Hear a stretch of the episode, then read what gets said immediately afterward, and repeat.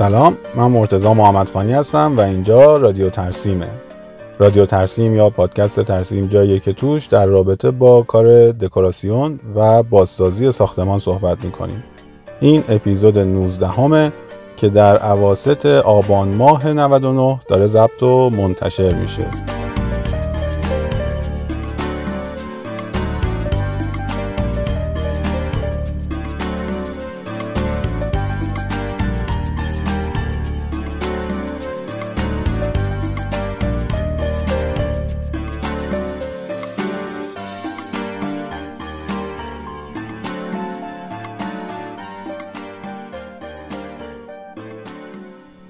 این اپیزود در ادامه اپیزود قبلیه که در رابطه با سبک های دکوراسیون داخلی بود. 14 تا سبک قرار بود توضیح بدیم که هفت رو توضیح دادیم و هفته دیگر رو می‌خوام که توی این اپیزود توضیح بدم. خیلی سریع می‌خوام برم سر اصل مطلب. سبکایی که توی اپیزود قبلی در موردشون صحبت کردیم و یه بار فقط اسم می‌برم. اگر خواستید که بشنوید خب باید به اپیزود قبلی سر بزنید. سبکایی که در موردشون صحبت کردیم به ترتیب مدرن، امروزی، مینیمال، سنتی، مدرن میانه قرن، اسکاندیناوی و صنعتی بودن. در ادامه سبکایی که توضیح دادیم، هشتمین سبکی که می‌خوایم در موردش صحبت کنیم سبک انتقالیه.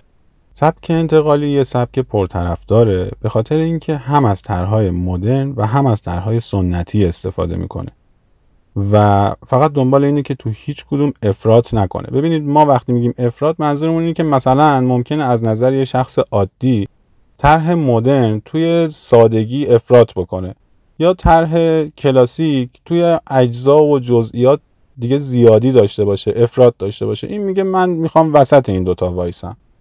منظورش کلا از افراط اینه که دیگه زیادی ساده یا زیادی شلوغ نمی‌خوام باشم می‌خوام میانه رو باشم. سبک انتقالی حتی تو متریال و مبلمان هم مدرن و سنتی و کلاسیک و اینا رو با هم ترکیب می‌کنه. مثلا هم آهن و چوب داره که مال کار مدرنه و هم مبلمان پرزرق و برق استفاده می‌کنه که چوبی باشن و پارچش مخملی باشه و اینا. ولی از اون طرف ممکنه رنگا خونسا باشه تا فضا هم راحت و آرامش بخش باشه. و هم از نظر حسی حس گرم و صمیمی که معمولا کارهای کلاسیک تر دارن تو خودش داشته باشه. خیلی چیزی که توی این مقاله گفته در مورد این سبک اینه که می‌خواد یه حالت پذیرایی داشته باشه یه حالت دعوت کنندگی داشته باشه.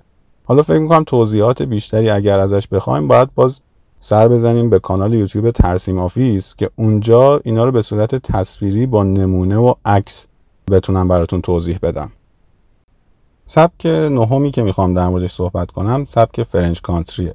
فکر می‌کنم منظور خونه های روستایی کشور فرانسه است چون واقعا این کار آدم می‌بینه یاد اون خونه ها میفته این سبک اینو بگم به نظرم خیلی باحاله نظر شخصی.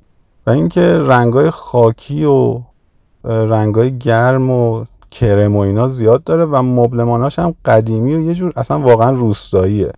مثلا این سبک رو ببینید در جا یاد خونه های روستایی میفتی که توی اروپا وجود داره. مثلا بخوام مثال بزنم یه سریالی بود قصه جزیره. یه چیزی آدم یاد اون میفته تیرای چوبی قدیمی داره از اینجور علمان ها زیاد داره و ترکیب رنگش هم که گفتم گرمه. کلا رنگ های گرم توش استفاده میشه. و چوباش هم جالبه حالت رستیک داره. یا مثلا با سنگ سنگ نخراشیده و آجر و اینجور متریال های خشن ترکیب میشه. یا کلا واقعا یه حالت روستایی داره. این سب ممکنه برای تزئیناتش از ظروف چینی یا پارچه های رنگی و قدیمی استفاده کنه. کلا یه جور قدیمی و روستایی طوره دیگه. یکی از اجزای تقریبا جدا ناشدنیش هم تیرای چوبیه. تیر چوبی خرپای چوبی و اینا زیاد داره. خرپا به این یه جور سازه است دیگه. باز توی کانال یوتیوب عکساشو می‌ذارم. یه جور سازه های چوبیه که توی خونه های غربی بیشتر استفاده می شده سبک بعدی که می‌خوام در مورد صحبت کنم سبک بوهمیانه. این سبک یه سبک خیلی معروف توی فشن و کارهای اینطوریه. کلا بازتاب دهنده یه جور سبک زندگی بیخیالیه. اینم بگم وقتی میگم زندگی بیخیالی منظورم زندگی نهیلیستی نیست همه چیز رو رها کرده باشه یه جور راحت بودن منظور. و خیلی قانونمند و اینا نیست. البته سری قوانین جزئی داره. مثلا این سبک اگه بخوام توی دو تا جمله خلاصه کنم قانون اول اینه که هر چی عشقت می‌کشه و دوم اینه که رنگارنگ. یعنی همه چی رنگارنگ و رنگای شاد و یه جور حالت فشنی داره دیگه. مثلا می‌تونه شامل یه سری مبلمان یا نورپردازیایی باشه که از هر جای دنیا آوردی. طرف رفته مسافرت کشورهای مختلف از هر جایی یه چیزی به یادگار خریده. اونا رو بیاد به عنوان تزئینات خونه ازش استفاده کنه جای مختلف بچینه. حالا اینا می‌تونن مثلا صنایع دستی کشورهای مختلف باشن نمادهای کشورهای مختلف باشن. مهم اینه که یه جوری هر چیزی که دوست داری و از هر جایی جمع کردی و به میل خودت می‌رسه رو بیای تو کار پیاده بکنی. یه توضیح اینجا بدم. وقتی که ما میگیم عشقت می‌کشه و به میلته و اینها ببینید ما اینا رو شاید به عنوان یه مخاطب عام اینطوری بهش فکر بکنیم. ولی وقتی که طراح هستیم باید اینا رو فکر شده سر جای خودش و به صورت هارمونیک کار بکنیم. هماهنگ با هم کار بکنیم. این باید حتما لحاظ بشه. و الا خب اگر اینجوری نباشه که این سبک یه جوری میشه انگار که شما خودت کار کن دیگه. اصلا نیاز به طراح نداری. نه. طراح کارش اینه که به سبک وفادار بمونه. به هر حال این سبک و اگر مثلا بیایم یه سری متریال های نامربوط خشک و سرد توش کار بکنیم یه دفعه میشه یه چیزی قاطی بین مدرن و بوهمیان. اینه که باید اون هارمونیه رو به عنوان طراح توش لحاظ کنیم. ولی اگر کارفرمامون کارفرمایی که می‌خواد یه خونه ای داشته باشه که بیخیالی توش موج بزنه و یه جور آزادی و راحت بودن توش وجود داشته باشه می‌تونیم بهش پیشنهاد کنیم که شما از این سبک استفاده کنید.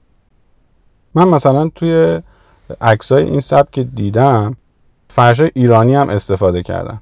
یعنی حالا بالاخره فرش ایرانی عنصر محبوبیه تو کار دکوراسیون دیگه. اونا هم اومدن استفاده کردن. یا ممکنه طراح یه روز وقت بذاره بره با یه بازارچه سنتی یه بازار روزی چیزی اکسسوری بخره. هر چی دوست داره به نظرش اونجا می‌تونن با هم کنار بیان و تهیه کنه و بچینه تو جای فضاها اون جایی که خودش لازم می‌دونه.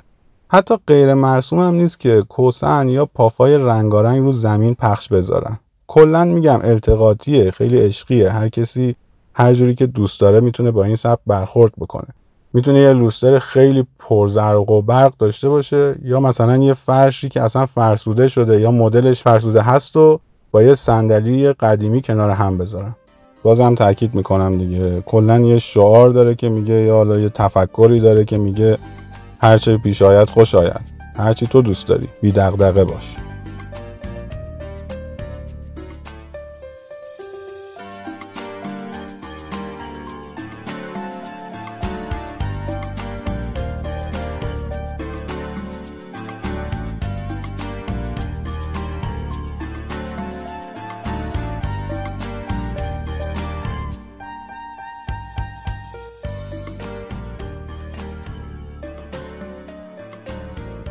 سبک بعدی سبک راستیک.